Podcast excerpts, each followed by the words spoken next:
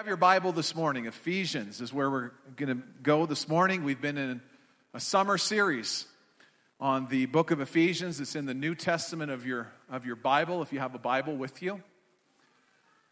And um, it's a letter by the Apostle Paul written to the, the church in Ephesus, also very applicable to us as the church, as under the inspiration of the Holy Spirit, is not only to the church in ancient Ephesus, but it is also applicable to First Assembly today. So these are God's words for us. This was a circular letter uh, written for a broad group of churches, and so we benefit today as God uh, gives us this word. As we've looked at in Ephesians, uh, we're going to be in chapter 4 today.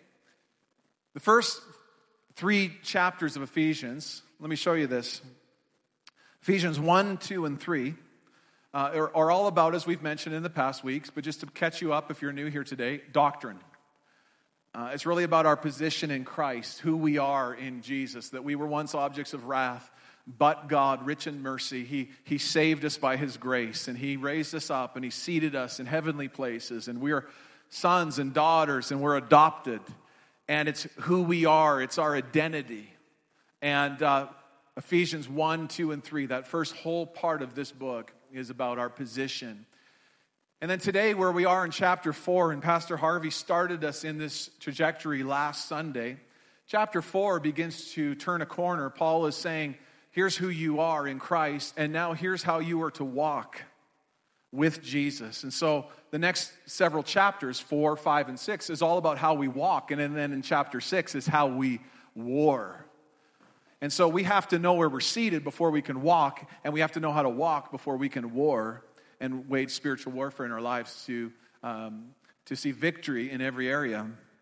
And so Paul uh, unpacks this beautiful theological letter and uh, position. Now we're looking at practice. In chapter four, it's a call to unity and maturity. This is what uh, this whole chapter is about. It's about calling God's people to uh, to a place of responding to what God has done for them. So, for example, if somebody were to come up to you uh, this week and uh, say, "Can I have your bank account number?" and then go and deposit, uh, you know, twenty million dollars or twenty, let's try twenty billion dollars in your bank account. I feel faith in this room this morning. And I'm feeling kind of prophetic today, so get ready. Uh, $20 billion, they say, I'm just going to put it in your account. And uh, man, you and I are thankful. We're like, this is good. This is solving all kinds of problems I'm feeling right now. And this is amazing. And that person says to you, oh, and by the way, they call you up maybe a few weeks later and they say, I'm going away for four weeks vacation this summer. Would you come and house sit for me? And uh, maybe just feed my cat? And, uh, your, and, and your attitude would be like, oh man, that's like way asking way too much for me. You know, I got plans this summer. I'm going to live my own summer, my own life, my own agenda. I mean, you and I would never respond that way, would we? We would say, because you have impacted my life, you've given me such a generous gift. How could I not do what you called me to do? And so, this is what's happening in Ephesians. Paul is saying, you don't just live your Christian life, tick off a bunch of boxes, and then just do all these things and try to be a good Christian girl or boy. You actually live from a place of, God, you've been so amazing to me, and now this is my response as I walk with you. And so, it's a call again to unity and maturity. And God, God's order of the apostle, the prophet, the evangelist, the pastor, and the teacher bringing order to God's church. And so, growing up in maturity, uh, equipping the saints to do the work of the ministry. And then, as Harvey talked about last week, not living in a dark place like we used to, but our old man putting that off, and then a new man and stepping in and stepping up to who God's called us to be. And so, this section of scripture now, where we're going today in Ephesians 4, it's the latter half and into 5, really deals with the subject of, of purity. And so I want to speak a message this morning. I've entitled it, Be Who You Are. Be who you are. So let's look at this scripture together. And I'm going to read it. And you can follow on your screens. And if you are taking notes, you can write that as a title Be Who You Are. Ephesians 4, uh, looking at verse 25 and uh, to 32. Therefore, each of you must put off falsehood and speak truthfully to his neighbor. For we are all members of one body. And in your anger, do not sin. Do not let the sun go down while you are still angry. And do not give the devil a foothold. He who has been stealing must steal no longer, but must work doing some, something youth, useful with his own hands, that he may have something to share with those in need. Do not let any unwholesome talk come out of your mouths, but only what is helpful for building up others according to their needs, that it may benefit those who listen. Verse 30. And do not grieve the Holy Spirit of God, with whom you were sealed for the day of redemption. Get rid of all bitterness, rage, anger, brawling, and slander, along with every form of malice. Be kind and compassionate to one another, forgiving each other, just as in Christ God forgave you. Would you pray with me this morning? Father, thank you today that we can come and gather in your presence. And Lord, your word is so powerful. Give us ears to hear you, give us eyes to see Jesus this morning. Lord, I thank you that your word is living active. It's changing us. Make us more like Christ. Help us to be who we are as you grace us through your Holy Spirit. In Jesus' name, amen.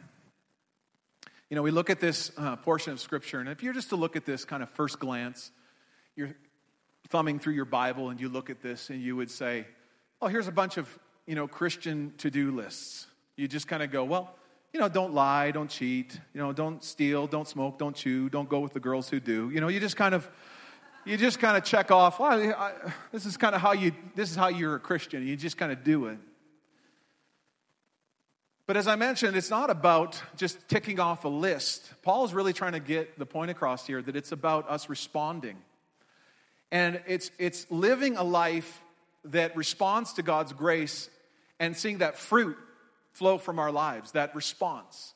God, you've been so good to me. Here's how I want to walk with you. You see, as you've been called as a new person in Christ, it's the new you. It's not the old person. It's not the old man. The old man, uh, all of us feel that at times where we do things we don't want to do. And it's that old person, that old man rising up with, within us.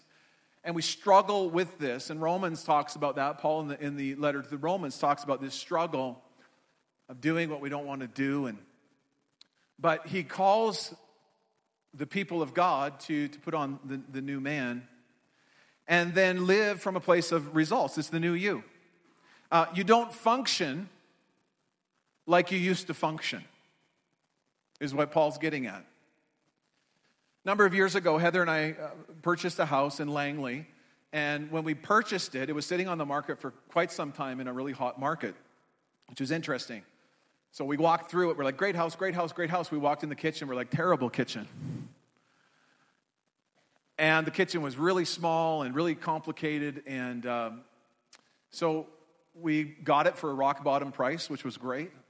But we always said we're going to have to do something with this kitchen.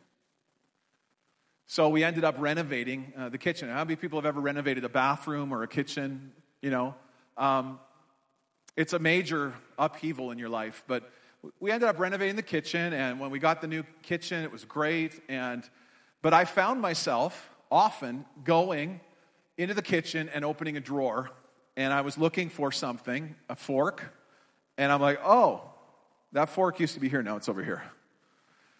And you're disorientated. It's you function differently in, in a new environment than you do in an old environment. So, very much like our new man, our old man at times will creep up and, and we have to put off our old man, put on our new man.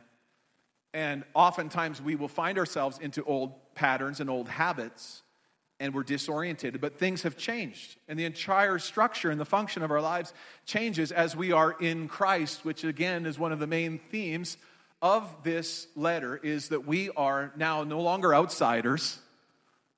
You are in Christ.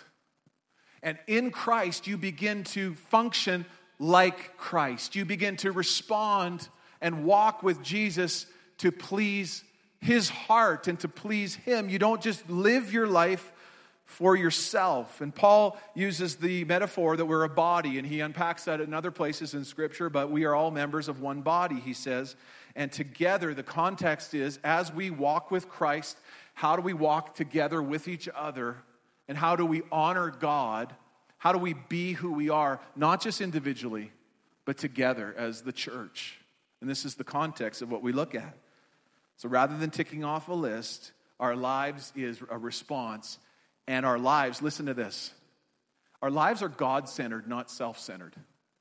This is one of the primary differences in the Christian faith is other religions and ways of life and people who read self-help books, which I read a few of them as well. I'm not against them necessarily, but uh, you know, it's all these philosophies are about me and helping me become better for me and for my gain.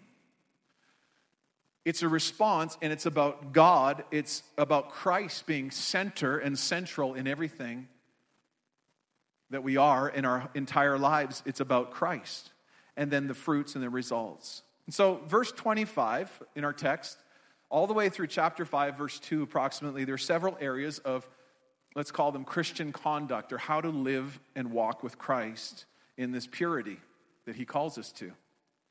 And so, I want to just look at this text and pull out a couple, a couple major themes, two major themes, and then another theme that I believe is actually key for us to fulfill everything that's in, in here today as we are sensitive to the work of God. So, um, who we're called to be. Let's look at this. First of all, we're to be truth speakers and peacemakers. To be who you are, you are a truth speaker and a peacemaker. You used to be a liar, and you used to walk around in bitterness and resentment. And now God has called you in Christ to be one who speaks the truth. Now, we live in a culture that truth is getting foggier and foggier. Have you noticed? It used to even be culturally acceptable, for the most part, in Canada, the United States, where we'd say, you know what, we don't value lying as a culture. Some of the things that we're seeing happen south of the border in the, the U.S. election and how lying and, and even people, you know, at the highest level of government and doing investigations, and they say, well, they're lying, but we're going to let them off the hook. It's actually no big deal. It's almost like everybody lies. But, friends, Paul is saying this should never be in, in the heart of the Christ follower. As we follow Christ, we should never be people who harbor lies, uh, accept lies, you know, just integrate that into our lifestyle or to our be- beliefs, but we are to be speakers of truth. Why? Not just because it's culturally acceptable or not, not just because, well, if I lie, I might get found out or caught, not just because, uh, you know, if I lie, something bad might happen to me. These are some reasons that might have some sense of rationality to them, but we don't lie because that's not who we are in Christ. We are truth tellers, we are speakers of truth, we are people who this is how we roll in Jesus Christ. It's who we are. And so, if you're a fisherman, chances are you've lied about the size of the fish that you've caught before. Um, little areas of white lies, half truths. Paul's saying, don't be that person. Allow the Spirit to convict you and catch yourself that you would be a truth teller. Now let's look at, at peacemakers. We're peacemakers. And this is who Jesus has called us to be. That you would each must speak, you must speak truthfully to his neighbor. Each of you must speak truthfully to his neighbor. Look at that uh, word there speak truthfully to his neighbor. It's very important that we are understanding that as we speak truth, as we make peace, we are making peace with each other and speaking to our neighbor in truth. Peacemakers are people who understand that there are times that we get angry. All anger is not sin. And there are times that we can be uh, angry, and it, it's not sin at all. I think Sarah mentioned it, and even some of the events that have taken place this past week, and even in our own city. How many felt a righteous anger, you know, just rise up? And in that place of feeling those emotions of anger. Anger is, a, nat- is a natural emotion, but in your anger, Paul says, don't sin. And there's a, there's a rightful place to be angry. Jesus was angry.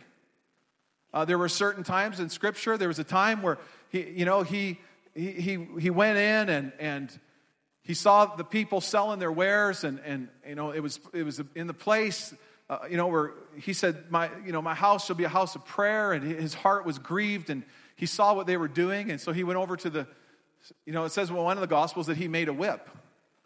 And uh, that's an image for you. You know, Jesus kind of going over to the side. He's got some leather. He's just weaving the leather just quietly.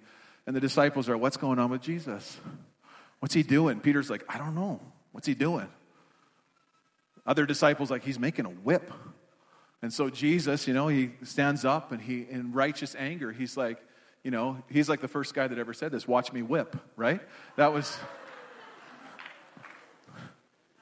Watch me, watch me, right? And so I know, I went there. It's the youth pastor in me. The nine o'clock service never got that joke. Uh, it's coming out of me. Uh, so Jesus goes in, and in his righteousness and in his anger, he begins to turn over the tables. So here's, here's where anger becomes sin. Anger becomes sin, first of all, when it's really about me defending me. When it's me defending somebody else, the poor, the orphan, the, the, those who can't defend themselves, Jesus, in his anger, he was defending. Uh, he got angry at the religious guys, the man with the withered hand. He's like, don't get in the way of what God is doing here. There was anger, it was righteous anger. We are to respond with righteous anger, and that's, that's natural, that's right. There's a place for that. It's a heart of justice, but where it becomes sin is when I become angry and I let resentment and bitterness rest in my heart because I'm offended what you did to me. You know, Jesus, even when he was on the cross, dying on the cross, he said, Father, forgive them. He didn't have resentment and anger towards people. He said, Father, forgive them, for they don't know what they're doing. And so, as we look at this subject of, of anger, we're to be peacemakers in the sense that we can have righteous anger, but when it comes to how we treat each other in the body of Christ, we shouldn't be harboring sin and unforgiveness. And when we find ourselves harboring unforgiveness and we're not forgiving one another, we, we get a story and we hear that story and we, we narrate that story to ourselves and we share that story with other people. And we can find ourselves in places trapped in unforgiveness. And it becomes something that hinders our, our walk with Christ. It's not who we are when you're in Christ, you're a person that seeks peace. And again, the context is with each other. And so there's a warning then. It says, don't let the sun go down in, in anger, in your anger, because you don't want to give the devil a foothold. Let's look at this for a moment. Don't let the sun go down because you don't want the devil to have a foothold in your life. Some people, you know, there's two extremes. People say, well, the devil has no, no power and authority in my life, and that's true. As a follower of Christ, you are saved, you are right with God. Uh, the devil has been defeated, sin and death has been conquered through Jesus Christ because of the cross. And we're thankful for that, and that is right. But Paul, in this context, he begins to share with the church saying, there, there's times where the devil can have a, a stronghold or a foothold in your life, even as a follower of Christ.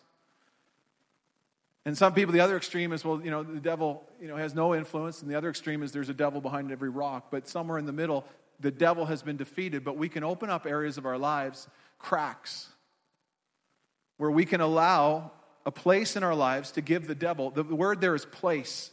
Don't give the devil, the enemy, a place in your life, even as a follower of Christ. Some people might be rock climbers in this room, and if you are a rock climber or you've seen people rock climb, you understand that rock climbers, we used to live out in Vancouver and up the Chief and Squamish, and there's different places where people would rock climb, and then you've seen video where they're almost hanging upside down on a cliff. All a rock climber really needs is a crevice, is a little foothold, and they can propel the weight of their whole body up the side of that cliff. As we are followers of Christ, in Christ, as we allow areas of bitterness or unforgiveness, areas of sin, areas of our old man, our old person, our old nature to, to be manifest in our lives and to remain there without uh, asking God's forgiveness or His grace. They become wedges, they become footholds, they become areas where we're actually allowing demonic influence into our lives. Now, in Christ, we're still saved. And this is the beautiful piece, and this is the piece that sometimes people get mixed up. They say, Well, I thought the devil has no authority. No, you're a child of God, he has no authority in your life, and you're saved. But as you open up areas of your life and you give the enemy a foothold, you are actually allowing uh, influence in your life to hinder you from walking in the freedom that God has for you. Lies and anger, they create bitterness and sin, and they give room for the enemy to have a foothold in our lives. And talks about don't let the sun go down. Bitterness festers, and this is where anger becomes sin as well. It can move to habits, it can move to bitterness, it can move to behavior. A lot of times, the things that we're doing are not the sins, they're sin, the symptoms of sin, but the sin is even deeper. It's actually the anger that's inside of us that is causing us to live outside of how we're called to live. We're living in the old person, the old man. And sin will fester, and bitterness will fester and grow as long as it's kept inside. Sin needs to come into the light. David cried out when he finally came to that place where he was, he was convicted of his sin, and he cried out to God, and he said, When I kept silent about my sin, Psalm 33, my body wasted away and through my groaning all day long, for day and night your hand was heavy upon me. My vitality was drained away as with the fever heat of summer. And there's a place of unconfessed sin and bitterness and unforgiveness in our lives where it actually sucks the life out of us, even as we follow Christ and we're in Christ. And we need to be truth tellers and peacemakers and deal with anger in our lives and don't let the sun go down. In other words, today, if there's something in your life, there's, a, there's an unconfessed sin in your heart that God is convicting you of, if there's somebody that has hurt you, don't let today end without making it right, having that conversation. If you're able to, let God speak to you about that. James 5 says this, and this is the beautiful promise, friends. Therefore, confess your sins to each other and pray for each other so that you may be healed. How many are thankful that as we confess and we bring our sin into the light, that we are healed and we're forgiven? Amen. It's awesome. And secondly, this morning, to be givers and not takers. This is who you are. You're a giver, you're not a taker. He who has been stealing must steal no longer, but must work doing something useful with his hands, that he may have something to share with those in need. We're not to be stealers. We're not to be stealing from each other in any way, shape, or form. But as we walk together as the body of Christ, we can steal each, from each other in different ways financially. We can steal energy from each other. We can steal time. We can be disrespectful of, of others. But Paul is saying, You're not just here to take. It's not about a lifestyle of just taking, taking what's in it for me, but serving Christ and living for Christ is all about being a giver, being generous like Jesus. And sometimes we find ourselves lying and cheating and stealing. And sometimes it's blatant, sometimes it's subtle, sometimes it's, it's things we don't even see. They're blind spots. And because we're scared and we have weak moments, we fall back into those old patterns. And we hold ourselves back from being who we are. Paul says this in his farewell to the Ephesians in Acts chapter 30. He says, In everything I did, I showed you that by this kind of hard work we must help the weak, remembering the words that the Lord Jesus himself said it's more blessed to give than to receive. We want to be people that are generous. That's who you are. You're generous like Jesus. That's who I am. We're following him, we're in Christ. And then, thirdly, this is the final point, and I believe the secret or the leverage that allows us to walk as people of the Spirit and to walk in a place of being truth tellers and peacemakers, givers and not takers. And that's this is to be led by the Spirit, to be spirit led and spirit sensitive.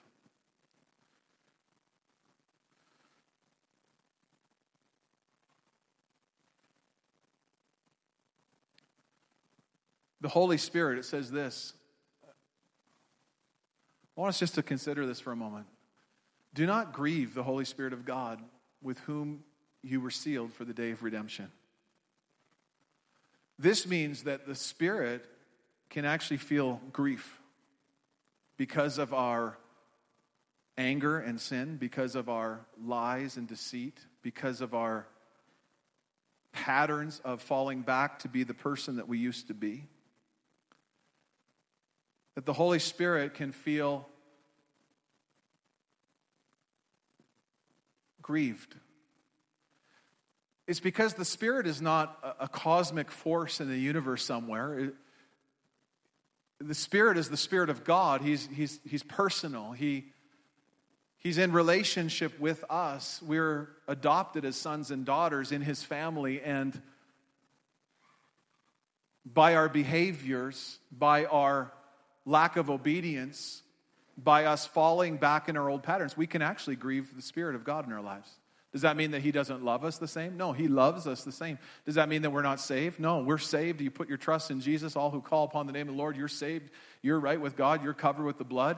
But to walk in freedom and to be who you are and to walk in the grace and the breakthrough in your life, we need to take stock and examine our lives. You see, the life in Christ is an examined life.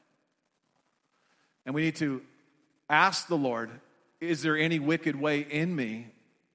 Convict me, speak to me, and then walk in a place of repentance where we're saying, God, I, I, I, need you, and I identify what you've shown me is, is real, and I need to I need to bring this to the light, and I need to forgive that person. And because if if we live in a place of unconfessed sin and disobedience, we can actually grieve the Holy Spirit. One of the pictures of the Spirit is a dove.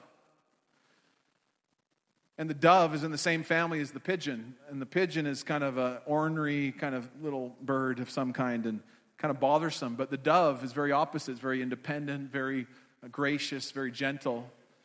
But the dove will not land in the middle of a mess like a pigeon. The dove will land in a place of beauty and grace and can easily be moved off with, when the environment changes. And our hearts are the environment where we say, God, we want you to come rest upon our hearts as a dove. Our church is the environment where we're, we are treating one another in the context of forgiving one another, loving one another, not being angry and holding bitterness against one another, telling the truth to one another in love. And in this environment, the Holy Spirit is welcome and can rest in our lives. Being spirit led, being spirit sensitive, empowers us to be who we are and it's keeping in step with the Spirit. Now, my family, uh, our kids, most of the time they get along with each other. That may shock you because you would think that the pastor's family, they'd have a 100% record, they'd never fight, or, right? And I love as a dad coming home, walking in the door, and my kids are laughing, my kids are like, hey, dad, we're going to watch a movie. We got made popcorn. And I come in, it's just like, you know, I'm home. It's like, celebrate good times. Come on. Woo.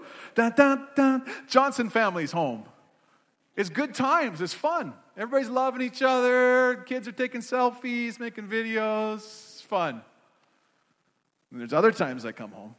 I walk in the house and it's a little chilly in here. I hear a little bit of bickering over in the corner, and I see somebody stomping down the hallway. I cannot believe it. My sister did this to me. I'm going to get it after the service. My kids are going to get upset at me for these illustrations.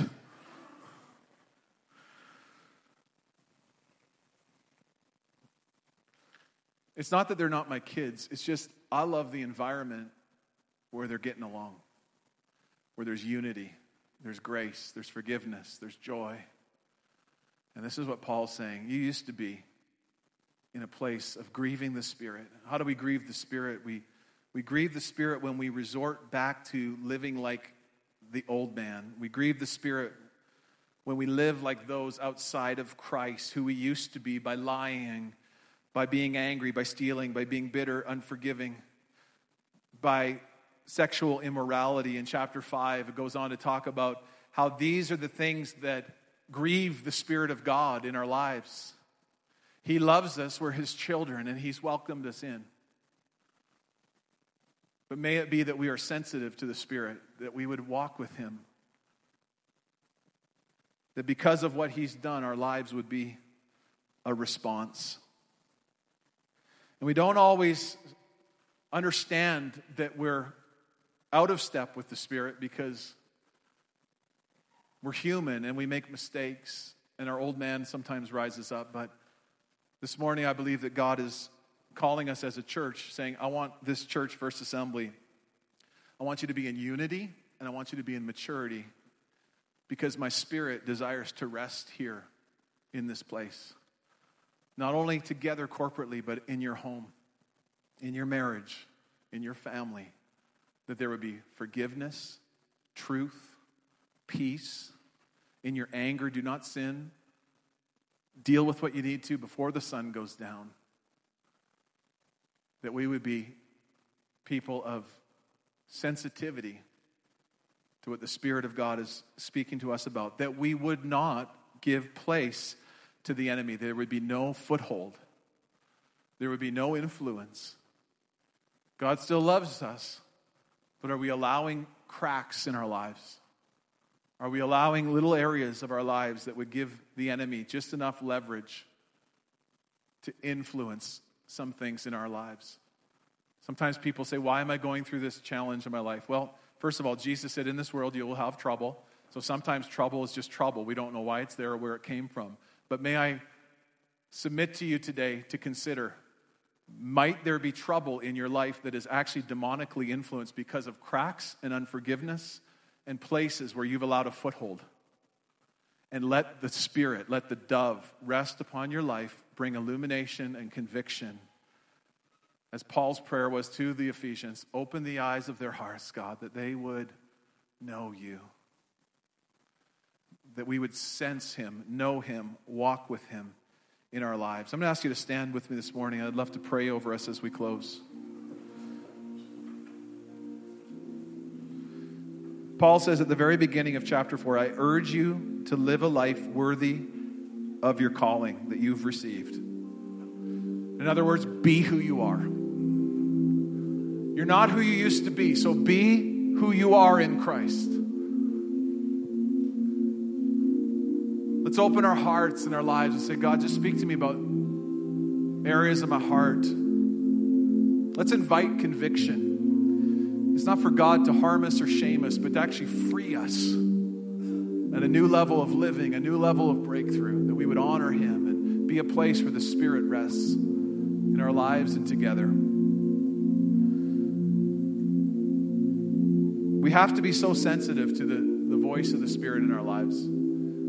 It's not that God doesn't love us or He can't use us to certain degrees, but He has so much more breakthrough for you and me as we are spirit sensitive to His conviction and to his leading in our lives. When I was a youth pastor, just starting out in youth ministry, somebody gave me a Christian leadership book. And uh, first of all, I didn't know books could be Christians, but it was a Christian book. And uh, it was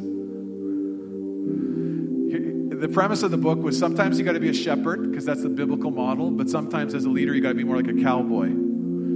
So shepherd, lead people, love them, kind. Sometimes you got to be a cowboy and you got to lasso in those cattle, rope them up and tie them up and make some calls, partner. And so I'm a young, impressionable youth pastor. I'm like, that's my problem. I've just been too nice to everybody. And first of all, let me say I would never recommend that book. It stinks. Because I believe the model is shepherd. But I read this book and I was like, yeah, okay, that's the problem. I'm bringing in my intern. And I brought my intern in, and he was, he was all right. And I said, All right, intern, here's the deal. Here's 10 things you're not doing right. You're not doing this, you're not doing that, you're not doing that. And I, he sat across my desk, and I'm like, These things got to change, or your internship's over. And I wounded him. He left that office that day. He packed up his books. He left. He wouldn't return my calls. He was angry. He was wounded by my behavior. And I was a young leader, and I'm just like, that's all right. People come, people go. Months went by, and the Holy Spirit, the dove, was like, I'm having a hard time landing on your life here. You've grieved me. You've grieved me. And the Holy Spirit said, You got to go make things right. Don't let the sun go down today before you go make things right. And I had an opportunity to go and to meet with this young man. And I just, with heartfelt, even tears in my eyes because I was under such conviction, I said, You need to forgive me. Please forgive me if you will. I treated you poorly. I was harsh with you. Would you forgive me? And he graciously said, Hey, you know, don't worry about it. I forgive you. And you know, to this day, we're friends. And it was the conviction of the Spirit to not let the sun go down, to be a peacemaker and a truth teller, and to face the facts and to deal with the things in my own heart that were out of order, to not grieve the Holy Spirit, but to say, Holy Spirit, you're welcome here. I welcome you in my life. I welcome you to rest upon my life. And my prayer is as a church, we would be welcomers of the Spirit, that we would say, God, where there needs to be forgiveness, let me go forgive. Where, where I'm talking about people, I'm going to quit gossiping, and I'm, I'm actually going to go to people. As the scripture says, talk to people, not about people. There's always two sides to a story. Where, where there's sin and there's willing disobedience and habits and areas of our lives where we find ourselves trapped, that we would not just say, oh, well, Jesus forgives me anyway, cheap grace, it's all good. Yeah, Jesus will forgive you, but you got to bring it into the light and you got to get accountable. And you got to allow that conviction to move you to a place of repentance. And Jesus called people to repent.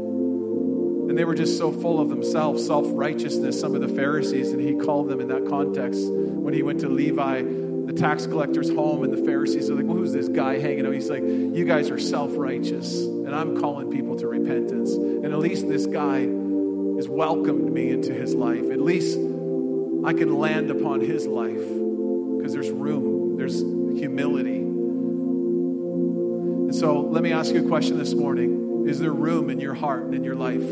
Or is your heart a place that's a welcoming home to allow the conviction and the leading of the Spirit in your life to illuminate areas of sin, brokenness, unforgiveness? In your anger, do not sin. Are you telling truth? Are you living like you used to live?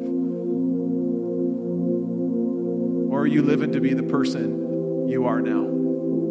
And I believe God's going to give us the grace. I want us to sing this song together as we welcome God into this place as we close this morning. If you're here today, just before we sing, if you want to give your life to Christ, you're currently in this place and you're hungry for Jesus, and maybe you've never had given the opportunity in your life to accept His love and His forgiveness, right now you can do it. The Bible says if you call upon the name of the Lord, you'll be saved. Just cry out to Him and say, Jesus, I need you in my life. You can choose to follow Him, to be a Christ follower today.